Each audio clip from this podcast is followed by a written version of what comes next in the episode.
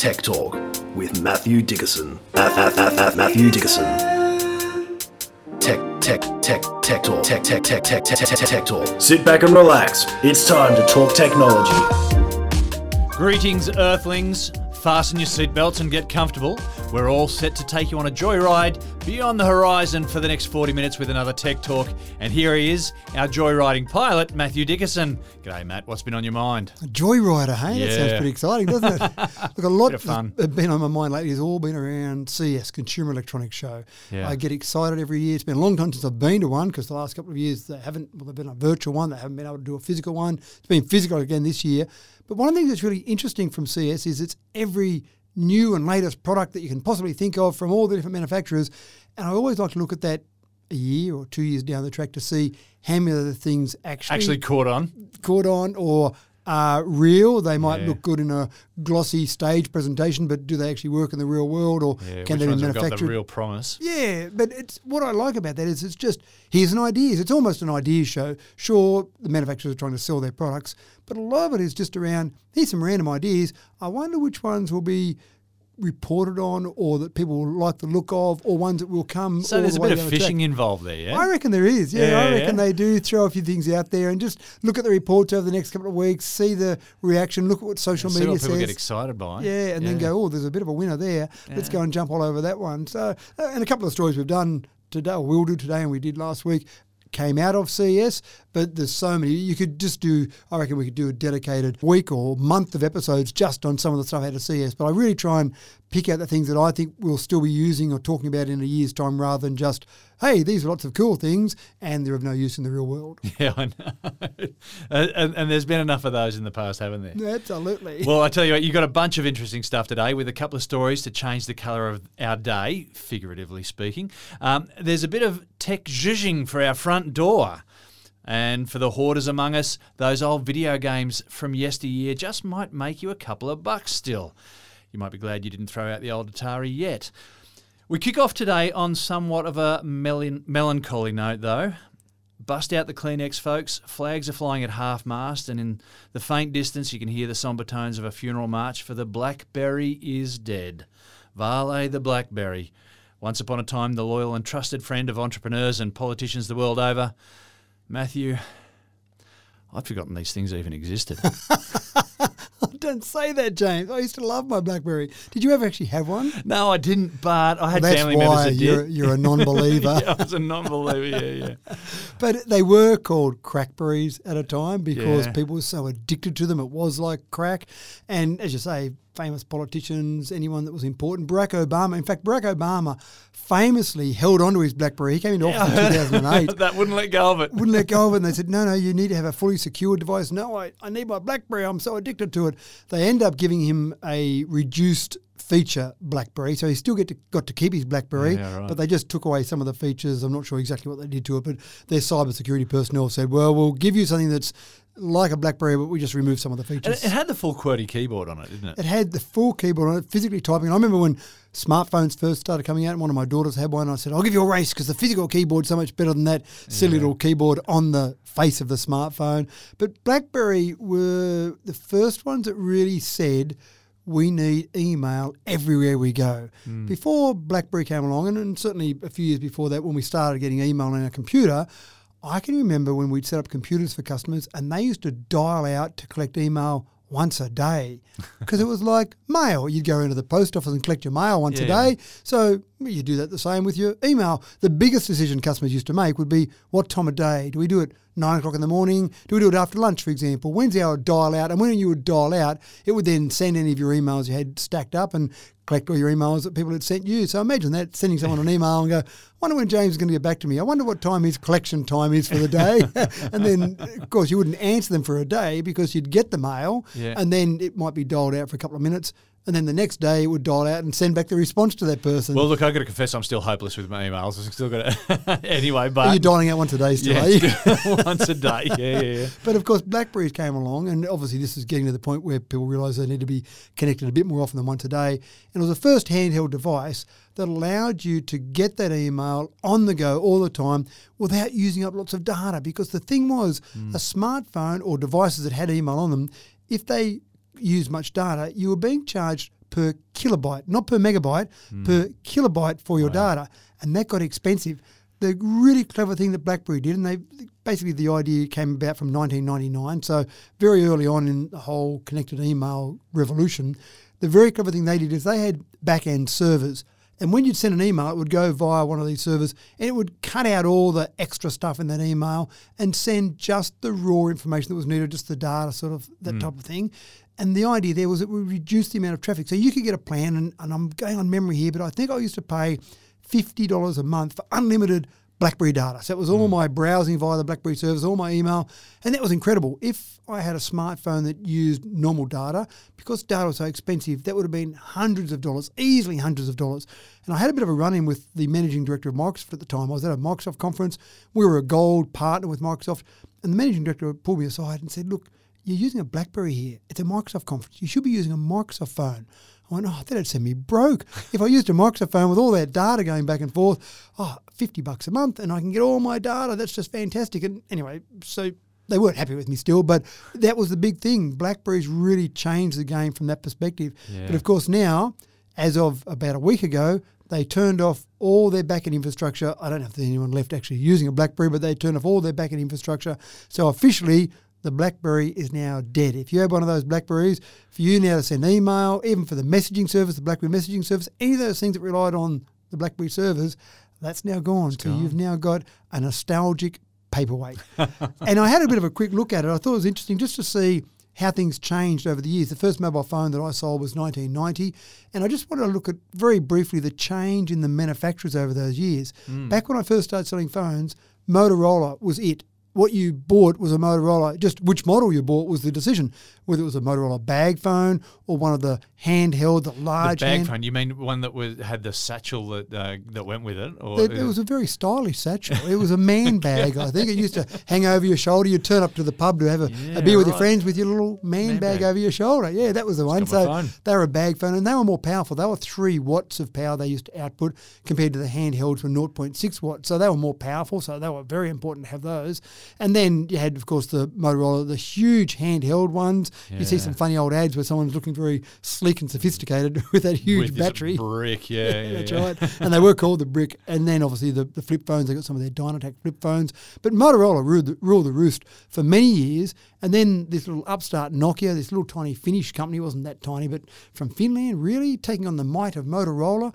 Well, again, it's one of those things that when someone is in front, and they become a bit arrogant. Motorola thought they would be the mobile phone manufacturer forever. Dr. Martin Cooper in 1973 made the very first mobile phone call on a Motorola. He worked for Motorola. So Motorola believed that they owned that space. But of course, Nokia came along and they started chewing away at that market share from Motorola. And by 1998, they became the number one manufacturer, number one seller of mobile Yeah, phones in the everyone was world. carrying the Nokias. They were absolutely right, and it started slowly at first. You know, they just got in front of Motorola, and that's when you had companies like Ericsson, Panasonic, Alcatel that made up the top five across the right. world. So there are some blasts from the past there. Absolutely right. But Nokia, again, 98, they came along and said, We're now king, we'll rule the world. And they got to the point where they were so popular that they sold 265% more phones than the company in number two spot in worldwide market share. So for every one phone of the number two spot, they sold 2.65 phones. Was it because you could play Snake? Snake was a big part of it. Absolutely right. Snake. And this is what they did. They captured what people wanted. It wasn't about email then. It was about a small phone, good battery life, having some games like Snake on there. Of course, texting came along, convenient ways to do texting, adaptive mm. auto text, all these sorts of things. Again, Nokia thought they were going to rule the roost forever.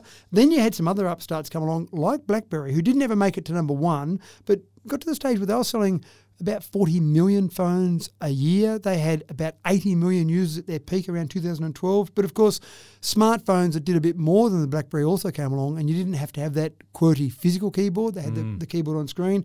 So after Nokia went to number one for many years, you, and Motorola dropped off the face of the planet almost. There was just no one buying Nokia, uh, Motorola's. But then Nokia didn't see this threat from smartphones coming along. So 2012 was when Samsung came along and they hit the top. And then you had companies like Nokia, Apple, ZTE, and LG rounding out that top five. BlackBerry around there as well. They were around that maybe fifth or sixth spot.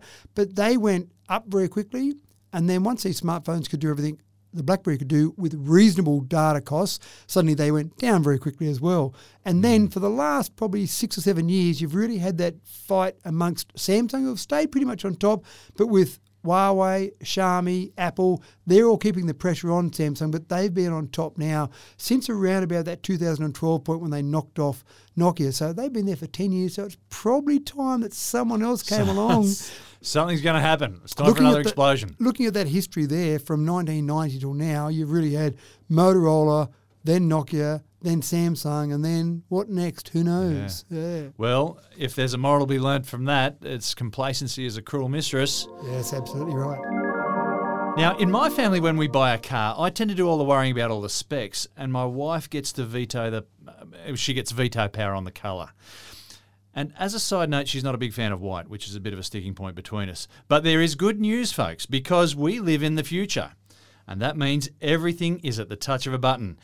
Everything. And that includes choosing the colour of your car to suit your mood.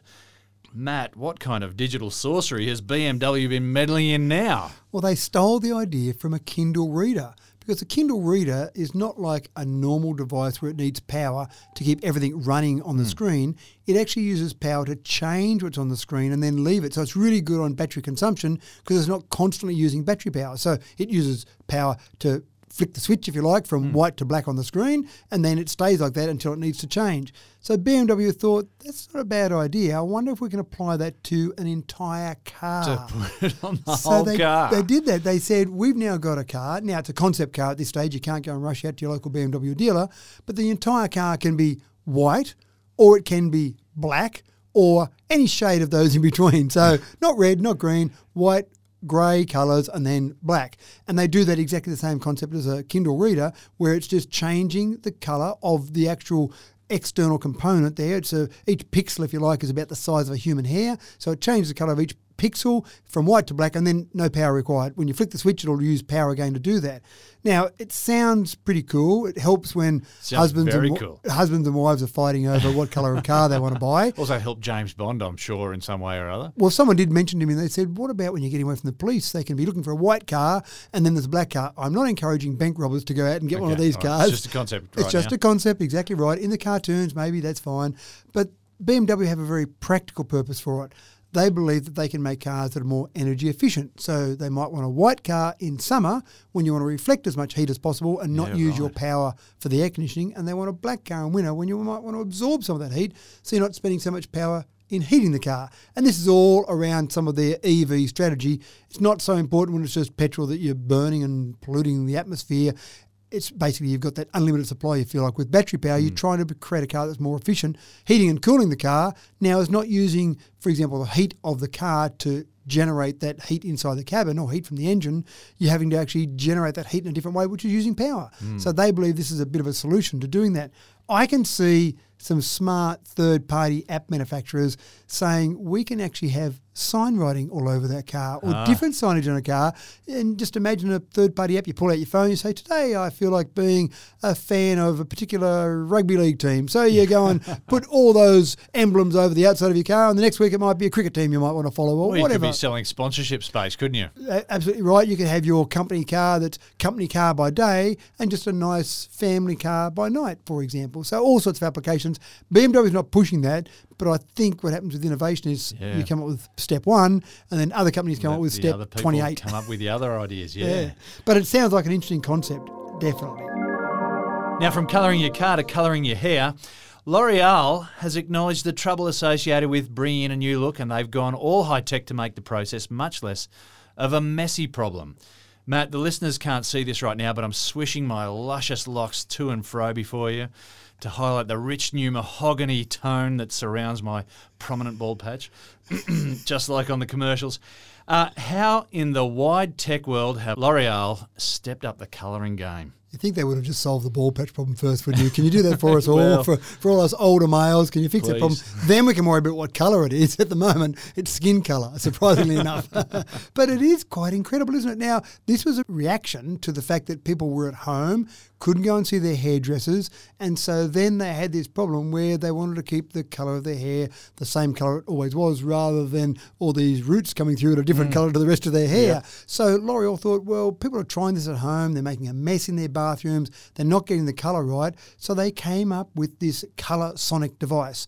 And so what it does is a couple of things. The first thing it can do is can check the colour of your hair, the natural colour of your hair, or any other colour. So you point it to a magazine, you get somewhere where you say, I want the colour of Jennifer Aniston's hair. So you get that colour as a reading. So then straight away you know the exact colour the hair is going to be. Then you put chemicals into the handle of the device and you stroke it through your hair the same way that I've seen my daughters, for example, with their straight iron. When they're making their hair perfectly straight, it's a device that effectively clamps on their hair and then they stroke it through their hair. It vibrates, not that fast, about 300 vibrations per minute. So it's got a, a vibration process there and that distributes the colour throughout your hair as you do it. So essentially, you choose the colour, put the chemicals in the base, and then just stroke this through your hair, and magically you've got the hair exactly the right colour and right down to every part of the hair that you need it done. Yeah, there you go. So um, none of these um, gloved up, messy, all over the uh, the bathroom sink sort of affairs. You have been colouring your hair, haven't you? Sounds sounds like a good experience there. But no, none of that sort of stuff. Now, they are worried about the hairdressers themselves because obviously, if everyone can do this, they all sit at home and they go, we don't need to worry about going and getting a professional to do our hair. We can do it with a Colour Sonic. They've also got a Colour Right, which is a professional version of this that allows a hairdresser to say, come in and have it done here with the professionals. And they've got a commercial version of this device that allows you to colour the hair at the commercial level, if you like. So Yeah, it'll be used a lot more by hairdressers. Higher volume, does it faster, but again encourages those people to go through the hairdresser. And we're- not doing anyone out of a job here.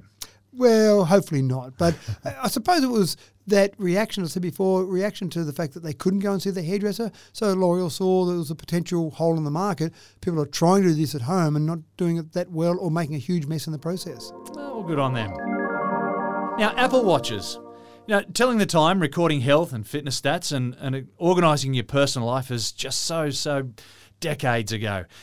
Now they're entering into home security, and you can throw away your keys, forget your pins, and scrub your fingerprints fair off the bone uh, because Apple Watch will unlock your front doors hands free. Matt, can it carry in the shopping as well? No, but it makes it easier to carry in the shopping because at the moment I've actually got this, the lock we're talking about here is called a Schlage Encode Plus. I've actually got one of my there. it is a bit. I've got one of my locks. It's a Schlage Encode, the model before this, and it's great. I can use an app on my phone to unlock the door. I can use a pin to unlock the door, but it's still a bit hard when I'm carrying the shopping in to actually pull out my phone. It's a bit of a first world problem, I do admit. Pull out my phone and actually hit the icon on the app to unlock my door. Now, if I was thinking about it. I'd do it in the car before I got my shopping out, but sometimes you, never think forget. No, that's right. And then you've, you're standing at the door with all the shopping in your hands. You've got to put it down to press the button on your phone to do it. This will solve the problem. So the Schlage Encode Plus adds the concept of NFC, near field communications. So then your watch can just be waved in front of the device, the same way as if you're paying for something at a store, and wave it in front of it, and then that will unlock the door, and away you go. Happy days. Just make sure you're carrying the light bags in that hand there. That's right. You don't want to wave around in the heavy bags. You'll need end up with biceps on that, that arm. So this is a real area at the moment I see where we're getting a lot of these electronic locks, smart locks, and there's different methods they're using. So they're using fingerprints, or they're using pins, or they're using an app.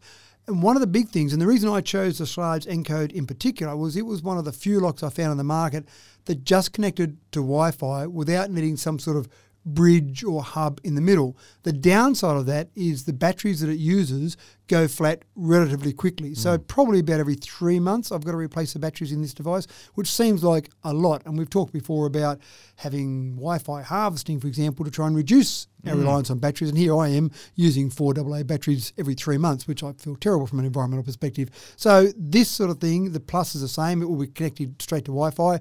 Some of the other lock manufacturers on the market like to have that hub or some device in the middle, some sort of bridge device, because they can have proprietary communications which will use much less power. But I just like the idea of having the lock that just nothing else required, Wi-Fi in your house. That's it, connected, and you can be anywhere in the world. Pull out your phone, hit the unlock, and then someone at your house, presumably not a burglar, someone that you want to get in, can get into your house. You also get notifications on your phone when someone does actually come through that door. So if you want to keep an eye on the burglars that want to try some pins or whatever it might be, then you can keep an eye on that as well. Very, very cool. And, and while we're talking about ease of access, and smart locks are very popular, of course, perhaps it's time just to go the whole hog and get a very smart door. Um, Matt, what's a smart front door got that my current door doesn't have? It's got the term smart. We know that, James. Put smart in front of anything and it'll sell. my front door's going to get jealous now. it will, especially if you put it on the back door and then they know there's another smart door somewhere else in the house, so the jealousy would go through the roof. So Masonite thinks that it's not good enough just to put a Schlage Encode or a Schlage Encode Plus on your door.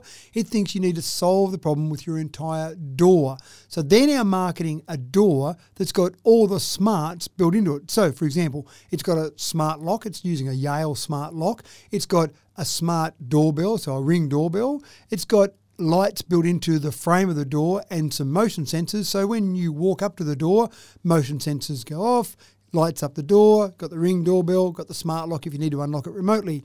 Most importantly, I mentioned the batteries in my Schlage Encode. Most importantly, this is hardwired into your house. Also got some backup batteries as part of the door so that if power's cut from your house, it all still works for a certain period of time. But that's an important part of it, I think, that it is part of your whole home automation, part of the power of your home. And this door then is made so these components are easily replaceable. Masonite says, we think you'll have a smart door for a long time, but we think the features on that door will change over time as technology changes. Yeah, right. So they've made all the components easily replaceable. So what it's got is basically everything integrated into one door. You can add these individual components on, but you can do it all in one door, so it's one totally integrated unit. and now I've got to find something else for my butler to do. That's right. That's part of the problem, isn't it? First world problems are all over the place, James. I'm going to have to be thinking hard just to give him uh, extra jobs. Tensions are rising in the communications playground, and Google is calling Apple out for bullying. Matt, what has Apple done now to upset, upset Google, and do they need to spend some quiet time in the corner? Probably. it's one of these things. It's all about green versus blue. yeah. And it has become a bit of a status symbol when kids are using their phones and they want to keep up with each other or keep up with the Joneses hmm. and they send messages to each other and they're going in blue because the messages, we're talking about text messages We're here. in, in the bubble there. in the bubble, they're blue messages because the people you're communicating with have also got apples. It's all okay because our status symbol is we're using an apple. So, ah. oh, what's that green? There's another message that's come in from someone else, and it's a green bubble. It's a uh, green message. And it's don't have- spoiling the aesthetics of the screen. Oh, they don't have an Apple. They must have one of those Android phones. Oh, do we want to include them in their group messaging or do we want to include them in their one on one messages? And students have talked about this. Students have been interviewed where they've said to their parents, I need to get an Apple because I need to be part of the Really? blue bubble set. Absolutely, yeah, that's right. I need to be part of the blue bubble set rather than the green bubble set. Now, what Google is saying is that Apple is basically putting barriers in place for an open messaging system. And when text messages first started, 1992, the first text message was sent. And when text messaging started, it was all about every different type of phone, hmm. didn't matter the manufacturer, it all works. Now, with an Apple, they'll argue that it still works because it does, but it just looks a bit different and it identifies the person that you're communicating with as to what they've got. Just a small amount of taint, but it's taint Oh, nevertheless. it just it is a little bit. Now, what Google is pushing is RCS, which is a messaging system. It's a universal messaging system that gives you some of the advantages of Apple's iMessage system, but it means it's available for everyone. Now, of course, Google would be pushing that because iMessage is only Apple, so they have got a barrier to get into that market.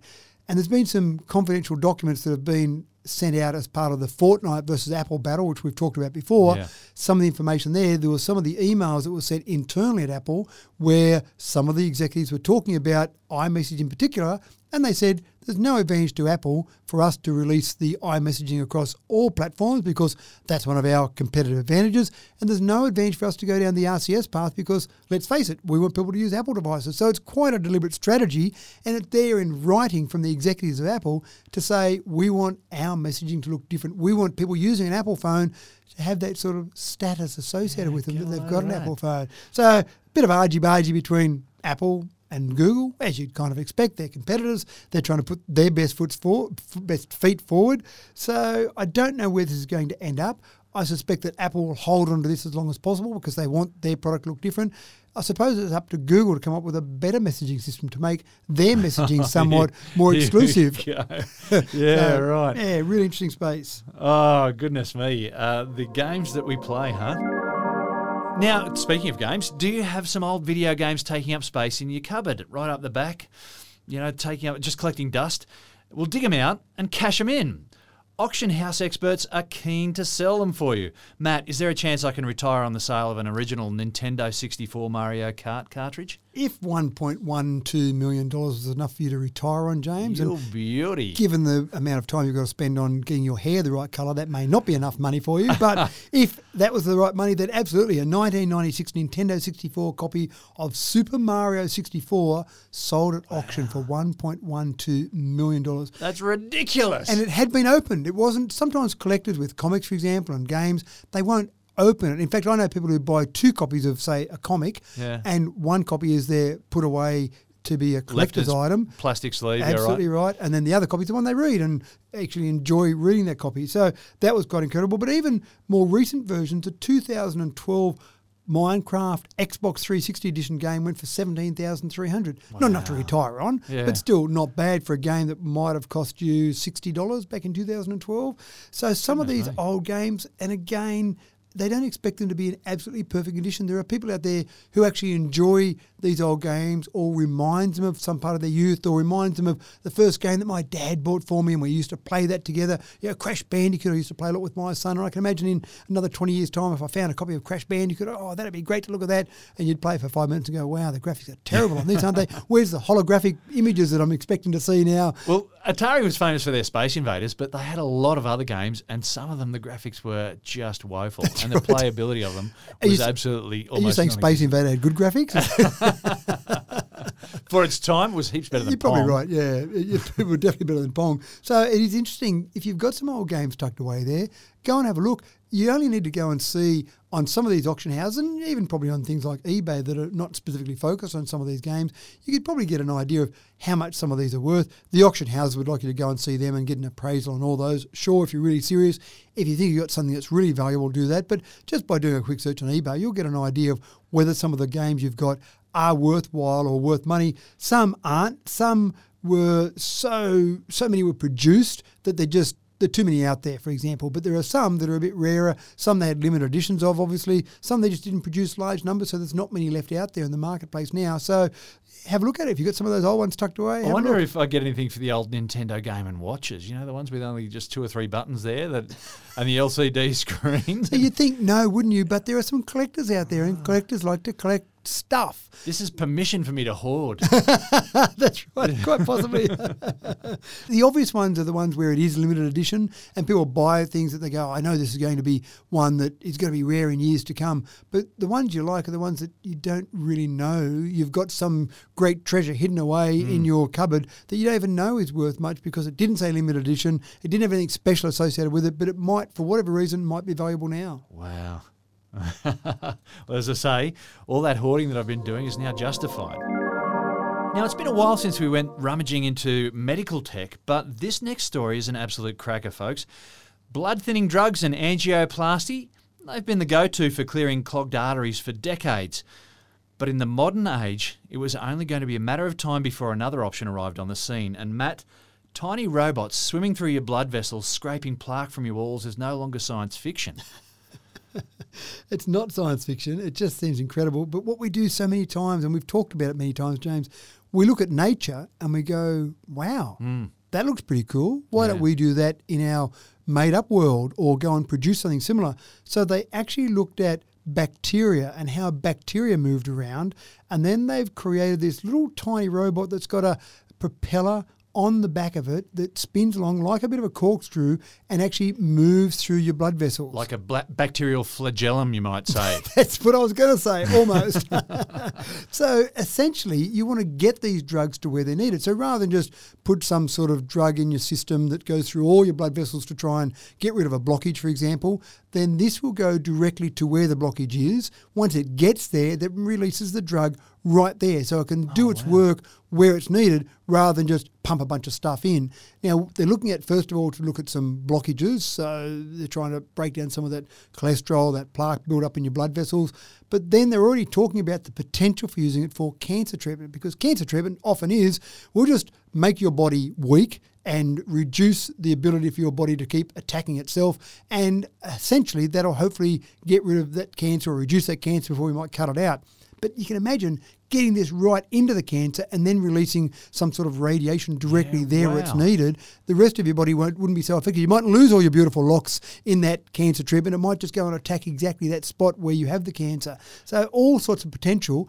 And the great part about it is it's non-invasive. Because sure, slice you open, dive in and grab whatever you're trying to fix up. But of course, whenever you invade the body, whenever you're invasive in that surgery, the recovery time is a lot longer and you might The do damage on the way. Oh, risk of infection, absolutely right. Yeah, Whereas sure. this is obviously, I would assume, some sort of keyhole surgery. It would go in, be inserted into a blood vessel, and then off you go, little robot, go and do what you're meant to do. Well, I remember them talking about this um, or years ago, even even a decade ago.